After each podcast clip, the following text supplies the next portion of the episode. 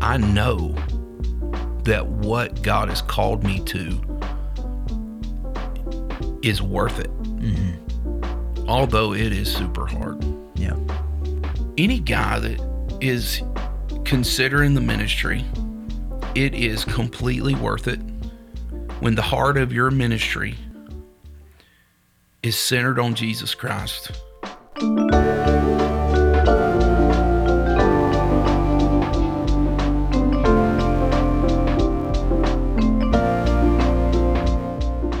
I'm Brandon Briscoe, and welcome to another episode of The Postscript, Living Faith Bible Institute's weekly podcast and YouTube series devoted to interviewing pastors and professors from LFBI and across the Living Faith Fellowship. We've just recently uh, finished up with our 2024 Mission Focus Conference.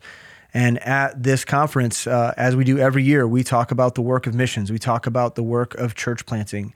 Uh, we call young men and women to buy into the Great Commission and to commit their lives to sharing the gospel and to discipling the nations. And uh, this last year in, Mission Focus, a lot of our folks were challenged to really uh, consider the calling of Christ on their life, uh, to consider the office of uh, of pastor, to to consider whether or not they've been called uh, to become a bishop and and to follow the Lord in that way.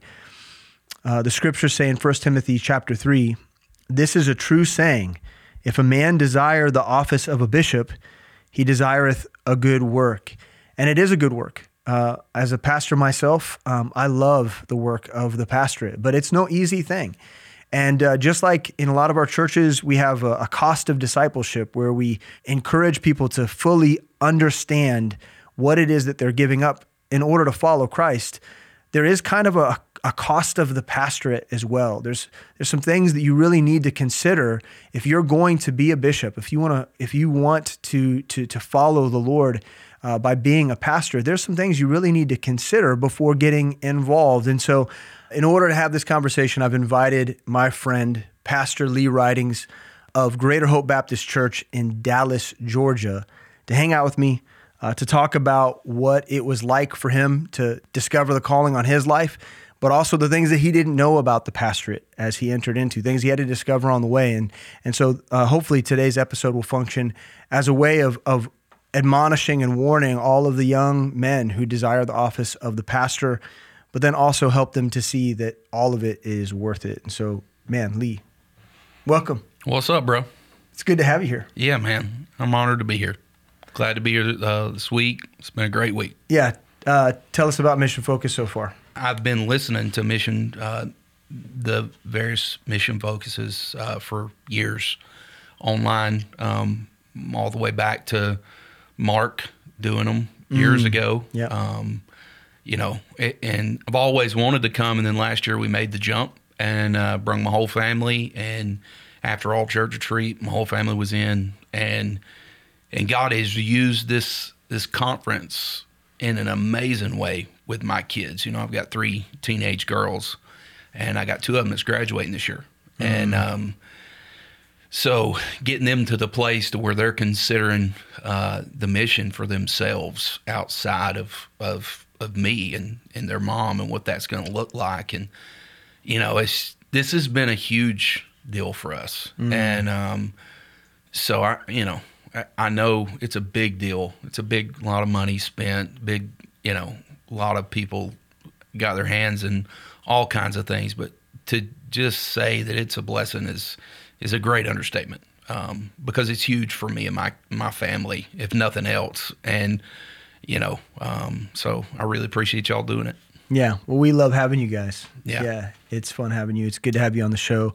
I mean, I know that for me, just the amount of driving you do to get here yeah is is evidence that it's important. yeah Because yeah, it's, it's a I, I don't know if I could do it. yeah it's it's it's a ways What is it? 16 hours? No, uh, it's not. But uh, I say it's not. But but it, it's thirteen. Um, We split it up into two days, and we we uh, we call it a family trip. And so I I put my I put my real patient side on uh, for those thirteen hours in a car with five kids, two boys that are ten and eight, and uh, Who want to just wrestle all, all the the time? time, all all the time.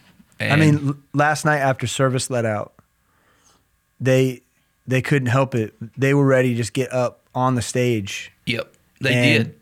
and re- wrestle each other in front of everybody. Yeah, and that's I mean, you know, some somebody said that somebody in my church said, you know why I like you? I'm like, I don't know if I want to know, uh, but but they're like, you're just. You, your kids are just the same, whether they're at church or whether they're at home, or you're like the same. I'm like, Yeah. yeah, I don't know if that's a good thing or not. No but- false pretense. Yeah, no, there's none of that. So there's Yeah. there's that. No, and you gotta like you gotta picture it the way that that I saw it. I mean, here's two boys, Oh yeah, eight give the and full six, eight and eight and six? ten, eight and ten, mullets, straight up, sweet.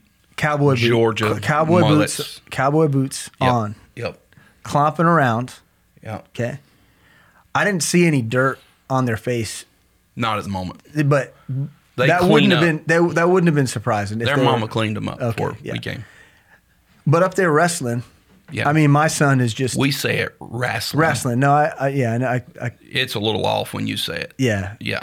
Well, I, I don't want to be fake. Okay. I'm gonna say Yeah. I'm gonna say wrestling. Okay. but uh, it's a sight to see. Yeah. I mean, I love it. I'm sure you do. I do. I love it. I mean, you know, it, it's it's one of them deals that when I see it, I'm like, you know, in the moment, I'm looking around, I'm thinking, all these people are probably like, somebody ought to get them two fruitcakes off the stage. And then the other moment, I'm like, eh, let them be. They're enjoying life. They they just got done driving 13 hours in Yeah. a car for two days, and they're at a missions conference No, with their family. and my kids, my kids love your kids. They think Yeah. they're the best. Yeah, bro. They're they're actually really good kids. And Yeah, you know when when Hut got Hut got saved, uh, the ten year old about it's been a few months ago now, and um, one of the first people that he wanted to tell was Shepherd. Oh man. Yeah, Yeah. my my son. Yeah. Dude, that's great. Yeah, like he's like, man, I can't wait till Shepherd finds out I got saved. That's cool, man. And I'm like, you know, man, dude, yeah, just just wrestle away, son. You know what I mean? Just have at it. Yeah, yeah, man. Yeah, That's great. Just do your thing. So you met, you mentioned the girls, and and man, I can't believe just how they've just gotten older and they're they're growing up, and man, it's it's cool to see that they love the Lord. When I was out to visit you, uh, your daughters were taking notes during the sermon, and and uh, it's just cool to see your kids learn to to love the Lord and want to obey Him. Yeah.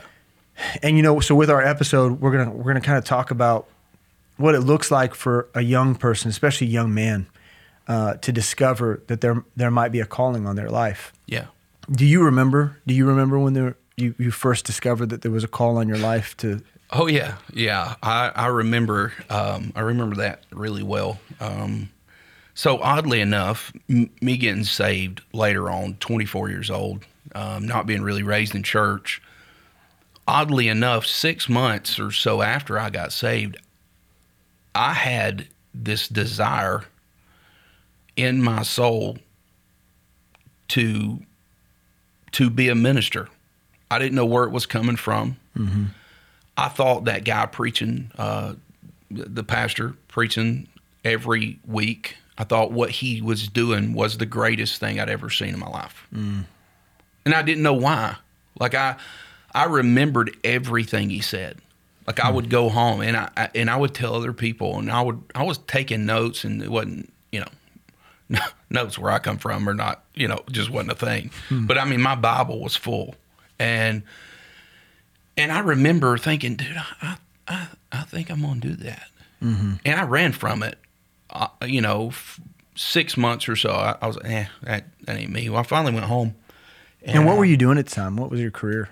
I owned a, a garbage business and I sold it to a really big commercial outfit in, in our area. And I actually went to work for them, but I was driving a, a what big container truck, roll off truck.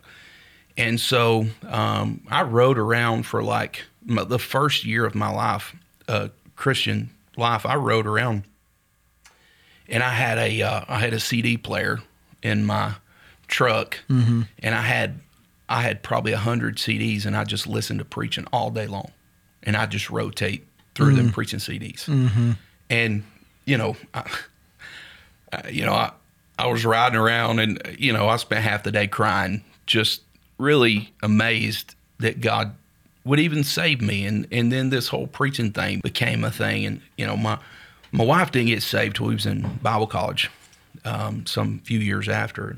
I remember going home and telling my wife, I, after I couldn't handle it no more, I was like, hey, I, I think I'm, I think I'm supposed to be a preacher. Hmm. Now, the church I was saved in didn't have, what you know, what you guys have as far as a, you know, I, I guess a, a ramp to get to where, what what that actually looks like. Yeah, yeah. We call it like a path of Yeah, growth. yeah. it- you know. They didn't. We didn't have that. Yeah, no. Dis- there wasn't discipleship in no your church. No, and there wasn't none yeah. of that. Yeah. Uh, we had, you know, and not knocking, we had Sunday school, and that was kind of the closest thing we had to discipleship and before church or whatever. And um, so I went home and I told my wife, I was like, "Hey, I, I think I'm, I think I'm supposed to be a preacher." And she's like, "No, I don't, I don't think so." and I said, "Really?" She's like, "No, you, you better go back and check again." She's like, she said, "You're not a preacher." And I'm not a preacher's wife. Yeah, that's what she was really scared of. Yeah. And I, I said, all right, well, so I kind of dropped it. Like I, I, I just left it right there. And um, so time kept going and man, it just became a bigger deal and a bigger deal. And I, I couldn't sleep at night. And I just, it was everything I could do to, to even function. I mean, it was so weird. Uh, I mean, it was like I was trying to get saved all over again. Like, I mean, before I got saved, I was just a mess all the time. And um, so I went into my pastor's office one morning and I was like, hey, look, dude, I, I think I'm supposed to, like, I can't get away from this thing. Because I talked to him a few times and he actually was like, yeah, it's probably, you know, just keep praying. And he wouldn't even, he wouldn't even talk to me about it.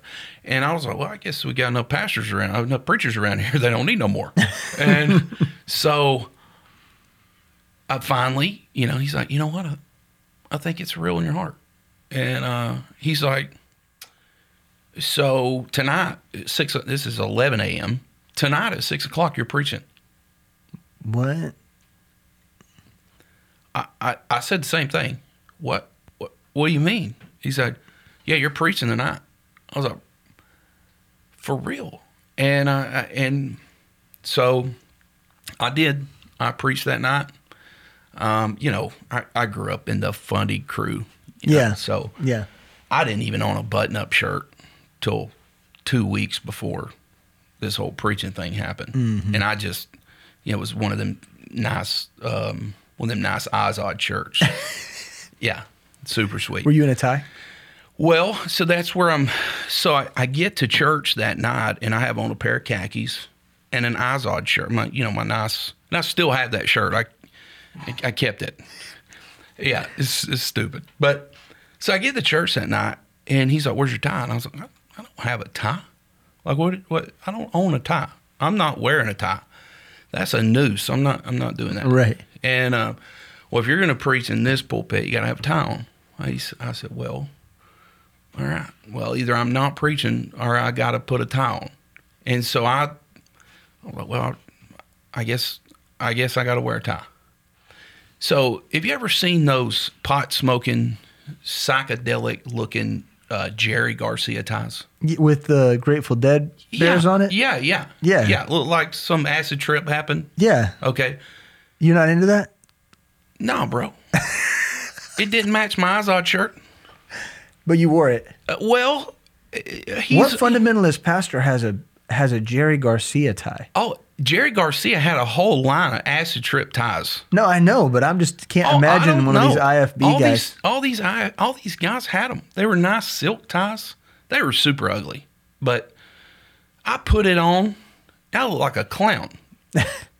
I didn't know how to That tie. prob- that didn't take it was, much. Oh, it was terrible though. You just have no idea. Like it was, it was so bad. but you preached. I did. I preached. Uh, I preached from uh, Psalm 34 and verse number six, and uh, preached the poor man cried.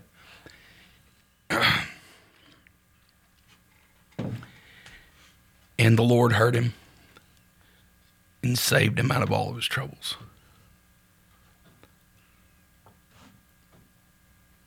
And that was me. And that was all I knew to preach. I didn't know nothing else to preach. Um, and that was my first experience preaching. And, um, you know, they kind of, uh, you know, I had the testimony kind of that would warrant you going to other places and giving it and stuff. So I did that, and, you know, um, all that good stuff. Yeah. stuff. Okay. So hold on a second. So a lot of our listeners are not going to be familiar with some of the the the cultural things that you're expressing. okay. So we've already established that you were in a church where you you had to wear a tie to preach. This was a group of, of people that also carted you around to share your testimony. Yeah. Um, th- this is what independent fundamental Baptists look like in the South. There's a unique breed of individual, and you found yourself within that culture. That was the culture that you were in. Give us a snapshot of what that is like, because I think it's relevant.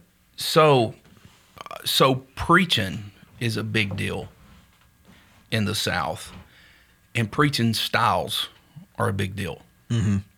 Okay, um, and then good testimonies.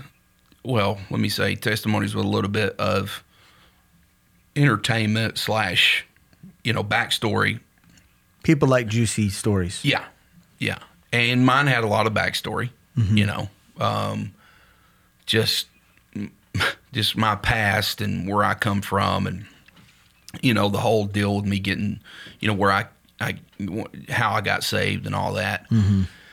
It, it's a thing that sometimes, um, and and here's what I, I will say: this I believe every I I don't believe they're they have any ill will. I believe they're very well meaning in what they're doing. I just think that it is exploitation sometimes, uh, not of the actual office of a bishop or actually, uh, you know, in Ephesians 4, it has anything to do with much of Ephesians 4 in terms of modeling people growing in the Lord. I'm not saying God, God used it. I've seen a lot of people get saved. I, I preached in a I, my very first time I ever preached. I preached in a United Methodist Church, which was a different uh, for me. Um, they did a lot of stuff, you know. Uh, shoot, I think, I think, I think we even did the Apostles' Creed that morning. Yeah, I mean, you know, I don't know. I'm just Yeah. like, hey, you want to come preach? I, Right. I didn't turn nobody down. So I went that morning and um, and I preached, and the pastor's wife at this church got saved, along with like ten or twelve other people. That's wild. Yeah, it was it was crazy. And I mean, I thought I was like, well, "This is pandemonium. I should have never came here. I messed everything up." You ever heard, you know, turn the apple cart all the way over, kind of deal. And uh, we were friends with some people that went there, and they were like, "Hey, my friend is a preacher. You should get him to come up here." And I was like, "Man, they don't know. They didn't have a clue what they got themselves into." But it wa it was you know, but God used it. Yeah. I, I will say that God used it, and um, we got to see a bu- uh, you know a bunch of people saved, and Yeah. But discipleship wasn't a thing Yeah, then. yeah. You know? They they were, they were doing their best. And the Yeah. next thing to do, like, give us a brief backstory. You know, seminary to the pastorate. Just give us what it looked like to get you into the pastorate. Um, so you know, for you to get ordained and be in a place where you were ready to, well, ready is a is a uh, relatively ready, yeah com- yeah eh, within the standards of the, the IFB guys you were running with. All right, yeah, there we go. So I I went to um, uh, college in South Carolina for four years. I, I left from there. We, me and my family moved over there. Um, you know, honestly, um, I was telling somebody the other day. Uh, I drove my first year. It was like three hours from my house and I drove back and forth. I left on Monday. Classes were Monday night, Tuesday night, and Thursday night. And I drove um, for my first semester. I left on Monday at 12, and I stayed in a dorm with a bunch of college students for Monday night, Tuesday night, Wednesday night, and then I left and came back home Thursday night after church every single week, and I did that for uh, a whole semester. Ugh. Yeah, it was it was terrible. How old were you? Um, twenty six, With how many kids? um, two.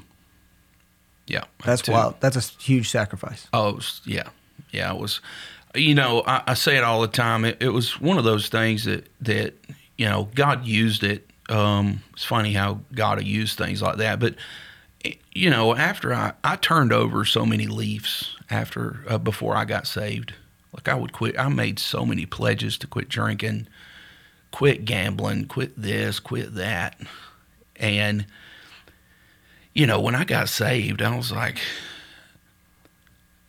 this is real. And I can remember driving down the road to Bible college, and I would think, this is this is real.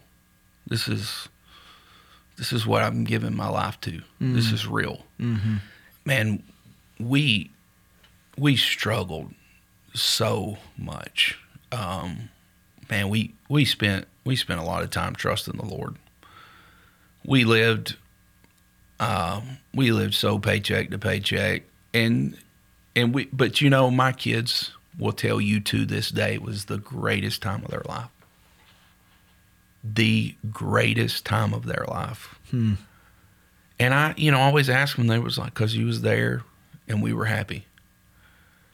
And I was like, man, this is the brokest I've ever been in my life. like, I couldn't get a job uh, like I wanted to have, like I've always done. I've always done construction, so I couldn't get that job like I've always wanted because it was, you know, it's usually ten or twelve hours a day. And college, I, I was not missing college, so I did side jobs, and you know, um, I did what I could do to make money, and um, you know, all, all this stuff. And so it was just, it was a, it was a lot of sacrifice in that time. When we moved back to uh, Georgia and in in money's whatever, but it just for sake context, I'm at 150 bucks a week being a youth pastor, and I had to clean the church every week. That was just part of my part of my deal, and um, and at the same time, we had an old church, you know, just old building, old church, little small church building, hadn't been used in 15 years. And I was like, hey, I'm gonna make that building over there the youth building, and um, the deacons were like, well, we're only going to give you so much money to do it. And I was like, that's fine. And I worked myself to death over there. Like I, I got, I got all the air conditioners donated. I got all the carpet donated. I mean, we just killed ourselves. We painted. We, we it was so nice. And I can remember um, I needed something. I don't know. It was like four or five hundred bucks, and it just became a thing. Like, man, they're you know kids are getting saved and kids are growing in the Lord, and uh, man, I was just like, dude, this is like I just don't understand where this is coming from. They were they were fighting about the money. They didn't want to give it to you. Yeah, and it wasn't for me. Like I, Yeah. I wasn't asking for no more Right. money. Yeah, it was just for the, Um, the building. Yeah, it was just a building. Yeah. And um, so I, you know, I one night we had a big meeting, and it just come to uh, the place that uh, what there was no more money to be invested into that building. And I knew it, you know, it was writing on the wall kind of thing. And I was like, all right, well, so I I stepped out of that rather than um, make ways for anybody. I was like, you know, I'll, I'll just go. And so I went. And I went to another church. So it was it was like that. I mean, it, it, for them, it created enough contention in the relationship that you felt like, well, what else do I do? But Oh, it was them against me. yeah, and you know where I come from. I mean, you know, you, you don't back, you didn't back people in a corner, uh, unless you know you you had to be ready to fight. mm-hmm. And I just wasn't. I was like, I knew that wasn't me in this moment. Like I knew, like my old self would have just fought, burn it down. right, Yeah, yeah, but I'm like, eh, easier to walk away. let's just let them if that's you know, you can't change you can't change the whole thing. Yeah. So, So- what, so what'd you end up doing? So I went to another church down the road, and I actually, I'm glad you asked this part because this is this is a part of my story that I tell, but I'm definitely not proud of it all. I was done. I was hurt so bad. I mean, I I put all I had to put all my money in this and then be reimbursed out of my own from my own money. So if it, if I didn't have the money to buy something in my checking account, and you know, again, I made 150 bucks a week. Mm-hmm. If I didn't have money in my checking account, well, I just didn't didn't didn't get it done that week. I was just so hurt. I, I went to this church and I sat and bro, I, I didn't want to preach. I didn't want to I didn't want to do nothing. You were there as a pastor. Yep. I sat about third row from the back. I came in right when church started. I left right when it was over. I didn't want nobody messing with me. Finally, my wife, God love her, came in one one day, and I'm, you know, I'm actually still in the bed uh, before church, and she's like, "What What are you doing? We got to go to church." And look, this, hey, I'm sure it, there's a lot better men and pastors out there than me. Just so everybody that may listen to this knows this. So I understand. There's probably a bunch of people that's judging me right now. but my wife looked at me and she's like, "What are you doing?" I'm like, I, "I'm just laying here." What do you mean? We got to go to church. I'm not gonna go today. She said, "Oh no, you're going to church." She said, uh, "I said, you know, I, I don't think I am. I don't, I, I'm done with this whole preaching thing." She's like, "Oh, okay, that's fine. Well, I'm gonna go get the kids, and we're gonna bring them in the living room, and you're gonna tell them that you're quitting. You're quitting preaching. You're quitting the ministry, and you're quitting on God." And I said, "Well, hold up, like, well, we don't got to get to. Let's don't get crazy." And she said, "No, if you're quitting, you're quitting. What are you doing? Either you're quitting or you're not." And, you know, that was a big moment because I was like, I'm not telling my kids that. That was the only people that, like, I wasn't going to do that. I mean, these girls, I could never do that for anything. Mm-hmm. And, you know, now look, and I got these, I got, you know, I got five now, but I got these three girls here with me now. Man, uh, the implications of something stupid like that would have been just Yeah, your lives would be completely different. unbelievable. Yeah. And anyway, I, so I went and sat for a year. Yeah. Bro, I didn't even, I didn't preach one time. How'd you get out of that funk? What happened? Well, there was a really good man pastor in this church. His name's Johnny Ivy. Great man. Hardcore IFB, but a great man. I mean, he, you know, he, he, I say hardcore IFB. He, hard, you know, he had a lot of standards. I mean, you know, churches dress. And look, this was, when I say I mean this, is one of the best men I ever knew. He, he just died a few years ago from cancer. Um, but one of the best men I ever knew. Um, even with all that stuff, Yeah. just loved me. Yeah. and what just man, I remember he asked me to preach one one night and uh, one Sunday night or something. I was, man, I just don't know. I just don't know. And and again, here comes my wife, save the day. And she's like, "What are you going to do? Like what? What? Like you've drug us out here in the ministry, and then you're just leaving it." Yeah. And I was like, "Well, here we go again." So Now, now, now, to get at the root of it, you were just that hurt by the Oh. circumstance at the previous church. just so man i was i was so hurt like i just never figured the church and, and and look this is all me stuff Yeah. i just never figured the church that i got saved in and the church that you know i had seen countless people just they had been there, foundational people that had been in this church for 30 years. Like we had seen their children and their grandchildren get saved in the youth ministry and growing in the Lord. And I just didn't I just didn't see that coming. And I was like, well, this is bad. Yeah. Uh, you know, I wonder though about about being blindsided like that. Was that the la- was that the last time you've been No. blindsided? No. That was the first time I It was the been- first time. I, I was blindsided one other time by one of my best friends in Bible college. Um, he's also a professor, and he he did some. He got involved in some sexual sin. Blew me away. Like I just couldn't couldn't believe it. Like come over and sat on my couch and told me what he had done, and um, I just you know I, I had a feeling something was going on, but I just didn't know that. And so that that was the 1st kind of took the mm-hmm. wind out of my sails. Mm-hmm.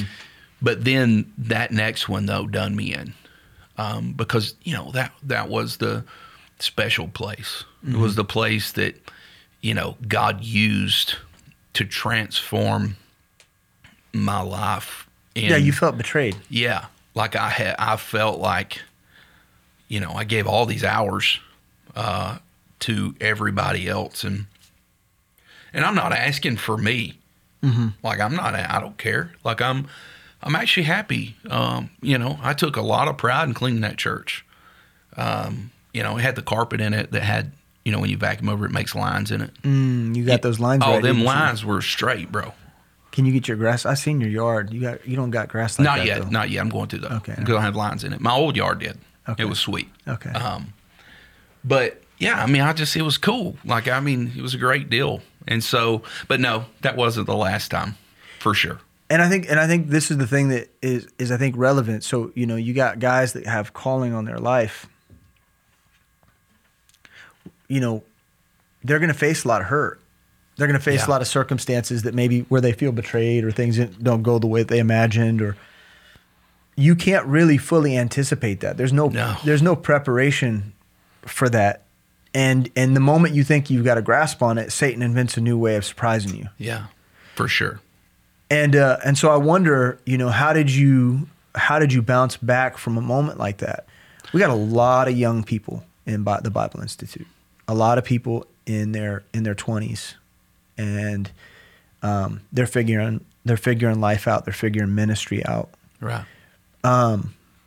And they're and they're still at that stage that you were, where they're starry eyed, Yeah. and there's a lot of opportunity and a lot of vulnerability, a lot of a lot of opportunity for Satan to take an ad, take advantage of them when they think they've been done wrong, or because they think that something's broken that can't be fixed. Right. Yeah. And I, and I want to I want you to speak into how you ultimately, long term, rediscovered a love for the ministry and a love for the work.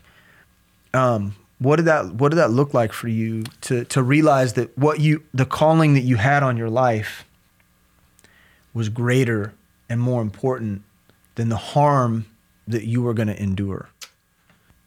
my home and you, you know there there's um this there's this word uh this used all the time is safe space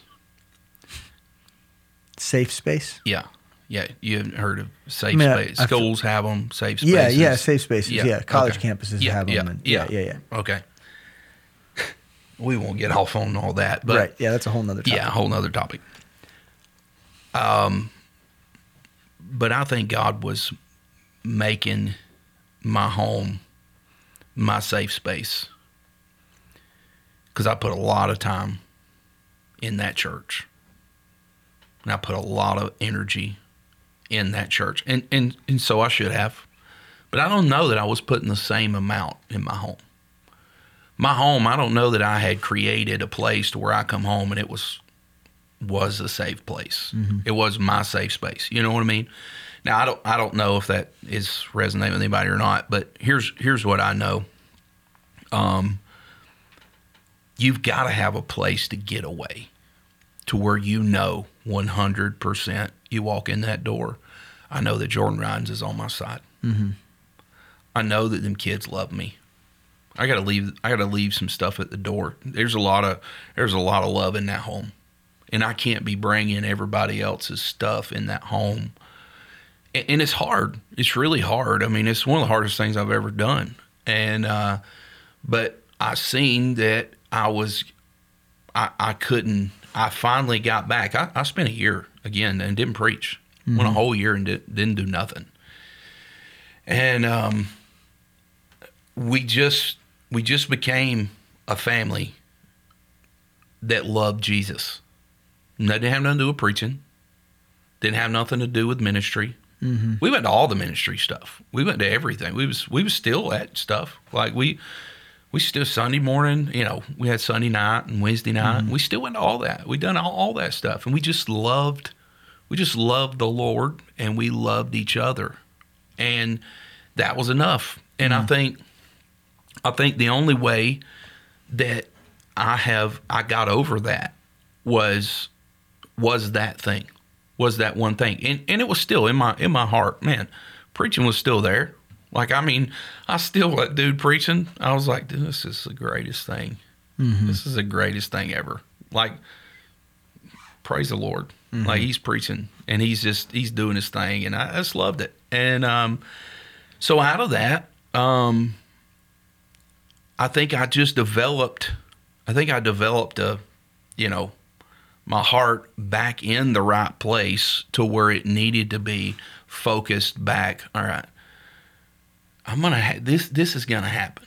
Like people are gonna disappoint me. And I, my my first week, so we started we started church.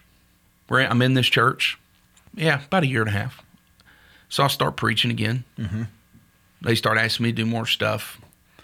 And I was like, you know what? I think God wants me to start a church. Didn't know nothing, like for real. Been to Bible college, you know, just, you know, just didn't desire the office of a bishop. Mm-hmm. That's what it was. Mm-hmm. And so we started Greater Hope Baptist Church.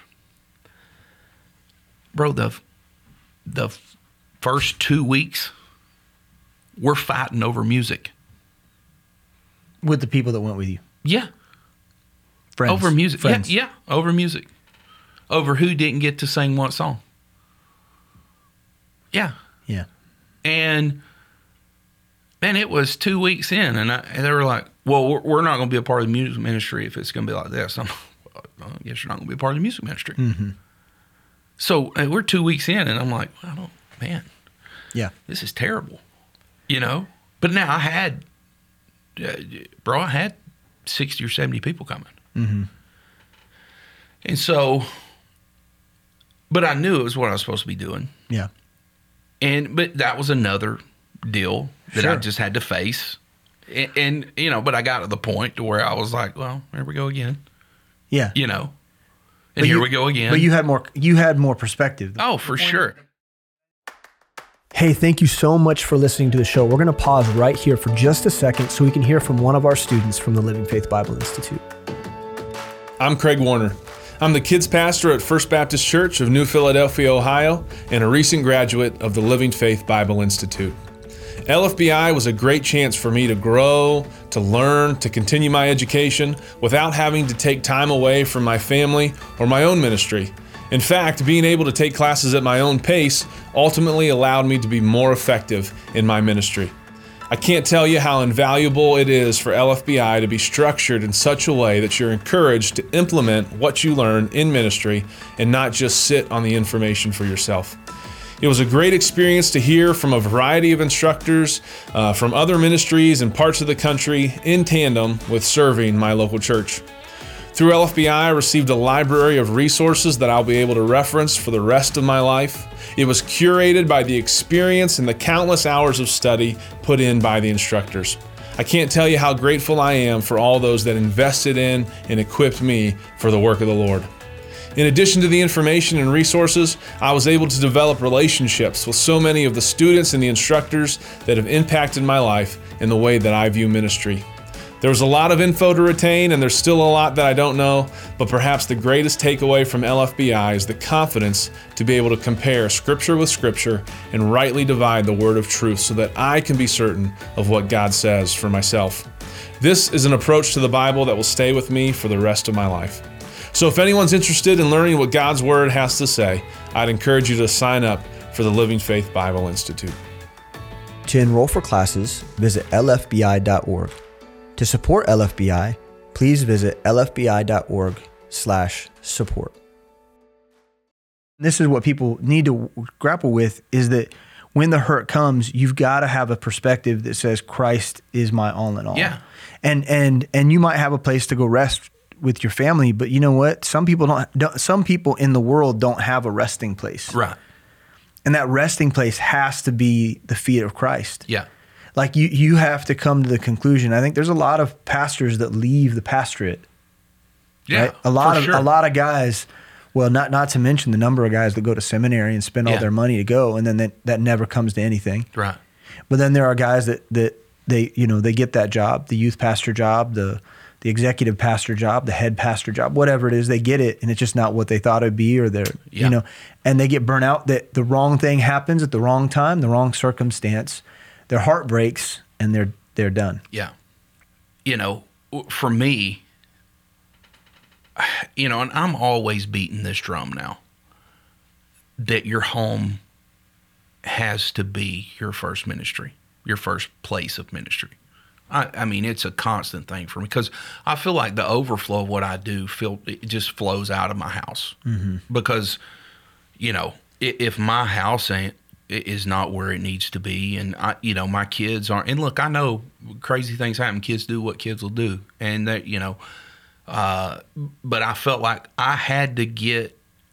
I had to get my home to a place to where we could function right. Now, God has been working on our home for years. God used Mark Trotter to change our whole life with, uh, you know, our whole life in terms of marriage. Um, so God's been using uh, various people in my life to change our life in, in at that in, in that way. Um, but one thing that has to be for real in a guy is if he's going to do this is the why. It's always got to start with why. Why are you doing this? Because the judgment seat is the why, right? It- everything about the judgment seat is about the why you did it to begin with. Like, why did you go and did, why did you go and do that for hundred and fifty dollars a week? Well, it wasn't for the money. So you start wrestling with what was it for then? Mm-hmm. Was it for your own glory? Was it was it for the glory of God? Was it to see people come to Christ? Was it to see people grow, young people grow in their faith, and you know all this stuff that I, you know, I have to wrestle with on a personal level.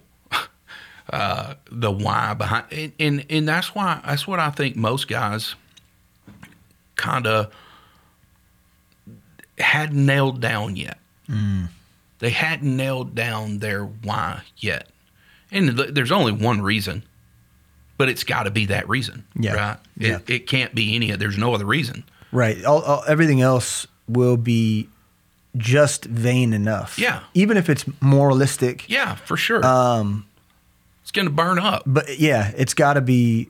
It's got to be. The ends have to be. Did my life glorify Christ? Did it? Did it serve the gospel mission? Right. And if it doesn't, if souls aren't getting saved, and you're not preaching the gospel, if the word of God doesn't burn in your bones, it's probably it's probably ain't uh, it's not a, a, a worthwhile activity. Right. And and that's what I, you know, that's what I figured out. I, you know, we we bought a old church building, 1970s church, and remodeled it. We tore everything out of it all the way down to block walls and rafters and we just started over. Um, you know, I can remember the nights that I'm at that church. Just, I mean, I took the, I've taken these old wooden pews out of this church, so and they're so heavy. But every time I take them out, I'm like, what am I doing with my life right now? why do I keep why do I keep doing this? I mean, it was just one thing after another after another. And I look at it today and and I think it was hard, you know. It's still hard. Like it's still all these years we'll celebrate 10 years in February. And it is still so hard. It's still so hard. Like it's still hard when people just that you thought were with you got tired of hearing discipleship. Mm. They got tired of hearing count the cost. They got tired of hearing lay your life down. They just got tired. Mm-hmm. That well, I don't want to listen to that no more. So they were with you, and now they're not.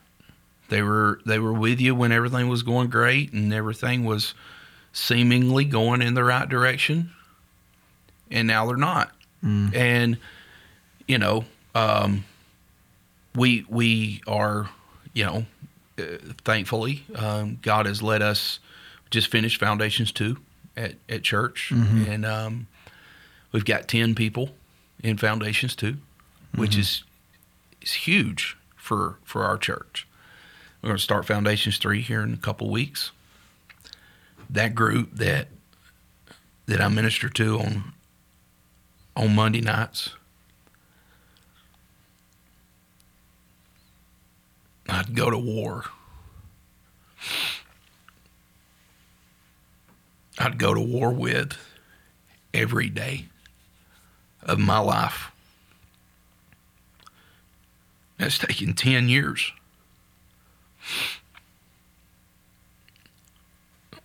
But they are real soldiers mm-hmm. of Jesus Christ. Mm-hmm. They've counted the cost. They've laid their life down. And we're fighting. Yeah. And I look back at all them years ago when I was laying in that bed on a Sunday morning, and my wife said, Well, you get all the kids in here and tell them you're quitting. Mm-hmm. And I can honestly say, it has truly been worth every single heartache. Yeah. You know why? because God's proved He's enough. Yeah. Jesus Christ has proved he's enough every single time. And that's crazy to me. And look, I've been a Christian a long time. I'm 42. But every time I'm, you know, again, there's way better Christians in this room than than I am. But every time I'm amazed at how faithful he proves himself to be enough. Yeah. Every time. Yeah. I'm just like, well, there you are again. Mm-hmm. Satisfying the heck out of me when I don't deserve it. Giving me words when I don't deserve them. Yeah. I'm having pity parties and, you know, I'm like, Lord, where'd they go? Yeah. Don't worry about them. Like you, you, you can't make them count the cost. You've done what you can do. I think till Jesus comes back, it's going to be this way. Hmm. But we keep one at a time. We keep building soldiers. Yeah. We keep Yeah. building an army. And again, I'm really thankful that I have the army, the group of soldiers that I can go with now that we're ready, we're ready, and we're doing it, and we're giving it all we got. Uh, Yeah. They get it. And they get it. Yeah, they're they're bought into it. I mean, heck, I got uh, s- seven of them here. Yeah. At, at Mission Focus. Yeah, at Mission Focus. Yeah. So, man, I'm. It's amazing to see, and I think that this is just part of the evolution of the pastorate. You know, for a man to grow strong, to have a thicker skin. Um, I think. I think you know. I've I've often said, even on the show, that I, I believe that the the pastorate is a call to suffering. And so, if you haven't ever faced suffering, Yeah. it's a rude awakening. Yeah. It can be a rude awakening for you. Um, but but it's amazing how all of it does seem to just be worth it when you when you see things clearly and you know that the straight and narrow is leading somewhere way better than you could have ever gone if if you would have gone the broad path. Oh, for sure.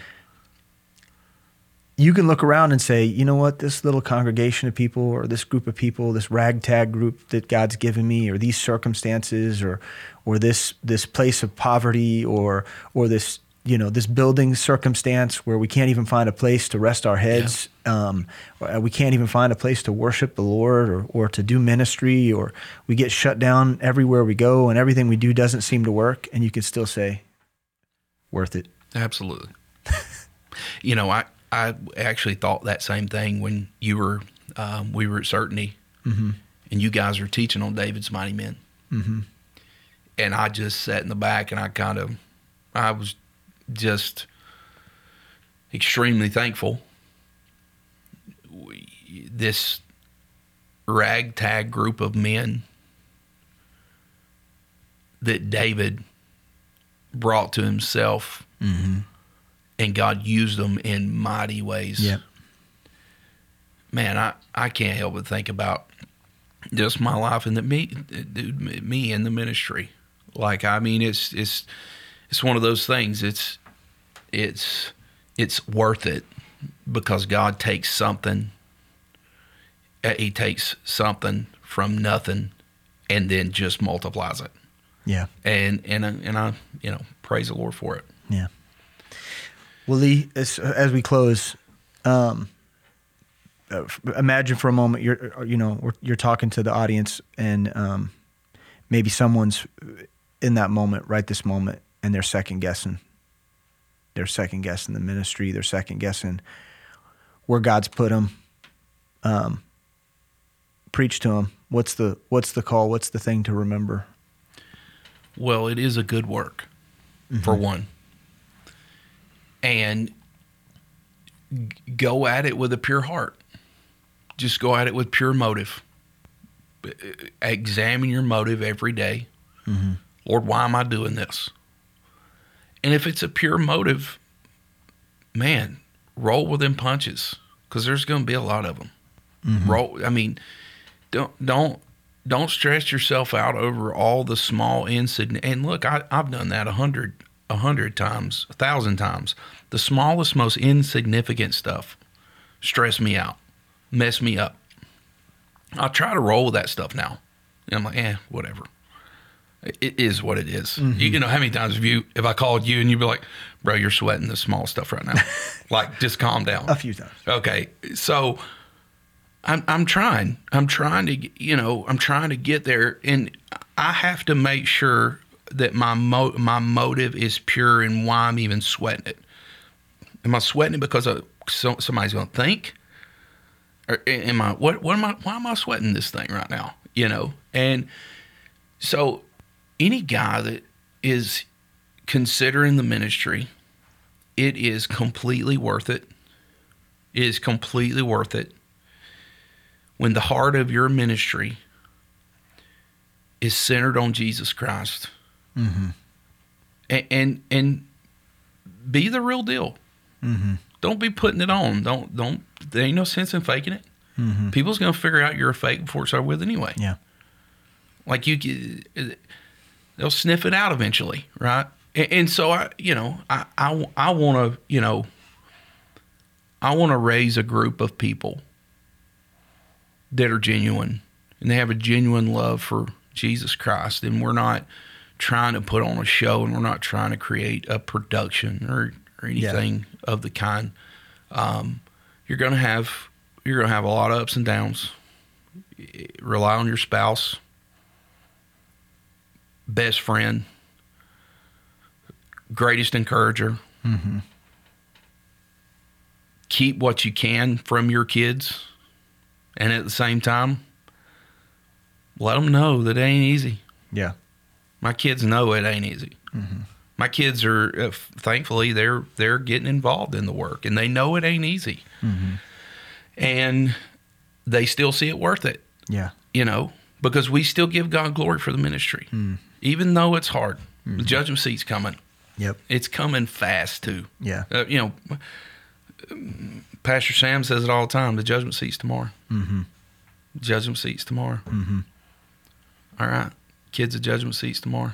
Yeah. And so that's what I would say If I was going to preach judgment seats tomorrow. Yeah, that's good. It makes me, you know, just as we close, Lee, I want to, I want to thank you for hanging out with me, and um, what you, what you shared reminds me of, of Second Timothy chapter one, where Paul is trying to encourage Timothy. Um, you know, Timothy, you know, was a man that that some say was timid, Yeah. that was a little bit afraid of the work. Um, and Paul says to him, you know, when I call thee, uh, when I call to remembrance the unfeigned faith that is in thee, which dwelt first in thy grandmother Lois and thy mother Eunice, and I am persuaded that that in thee also, you know, you were talking about, Yeah. don't fake it, Yeah. you know. Yeah. This is a genuine faith Yeah, that, for that sure. Timothy had. And Yeah. Paul's saying, hey, look, don't forget that this faith that you have, it's not fake. Yeah. It's real. Wherefore I put thee in remembrance that thou stir up the gift Yeah. of God, Amen. which is in thee by the putting on of my hands. yeah. And so that ordination's no joke. Yeah. The day Amen. someone lay, lays hands on you and says, "Go forth," um, that's a big deal. Yeah. That's a that's a heavy calling. But the beauty of it is that is that um, God's not given us a spirit of fear, Amen. But of power and love and of a sound mind, is what verse seven says. And so we don't have to be afraid. It's hard. Learn to take a punch. Yeah. Be a good soldier. Be a good soldier. Endure hardness. endure hardness. And if we can, if we can do that without quitting, Amen. um, we'll have we'll have a good judgment seat. Yeah. On that note, man, we have so many that just isn't coming to the table. I mean, the the amount of ministers that are being produced in this day versus 20 years ago, mm-hmm. significantly less. Mm-hmm. And I don't I don't know the whole reason behind that. I'm sure there's I'm sure Barna's done a poll out there somewhere Yeah, to right. figure that out. Yeah. You know? But here's what I will say. I, if you're considering it, it is it is good. Like I'm, I'll lay my head down at night and I'm, I know that what God has called me to is worth it. Although it is super hard, Yeah, and you know, um, get equipped, get after it, yep, do what God just do what the Lord's called you to do. yeah. You know, um, it's not a good place to be a Jonah. No, you don't want to run. Yeah, You, you can't run. It's Yeah. not. It's not a good thing. Lee, thank you. Thank you for the time. Thank you for talking to us, being genuine. We can always count on you to, to shoot straight. So Yeah. thank you. And we want to thank you as well, the listener, for hanging out with us for this episode of the Postscript. And uh, maybe you're hearing this. Uh, we really wanted this to be a conversation, uh, heartfelt conversation, just about what it's like to be a pastor and, and what it's like to discover that ministry's hard. And so one of the things that you can do that that Lee mentioned was to get equipped. Start by getting equipped. And so that means submitting yourself in the church that you're in. And it may also look like you joining us for LFBI and learning about the Word of God and uh, getting a better understanding of of God's Word, the mission, what ministry looks like, and uh, and what to anticipate. But uh, we want to challenge you. We want to we want to call you to consider that this whole thing that we call ministry that it's worth it that the mission's worth it. It's worth laying your life down for. It's worth taking some bumps and bruises for along the way. And um, and so ultimately we want to challenge you. Don't quit. Believe the lord. You know the faith that's in you is real. Uh, continue to remember uh, what god's done in your life and that he hasn't given you a spirit of fear but a power and love and a sound mind. We love you and we can't wait to spend more time with you next week for the postscript. God bless you Thanks for listening to the Postscript. If you enjoy the show, please leave us a rating and review in order to help other people find our podcast. If you value this show, please help us continue creating content by supporting Living Faith Bible Institute at lfbi.org/support.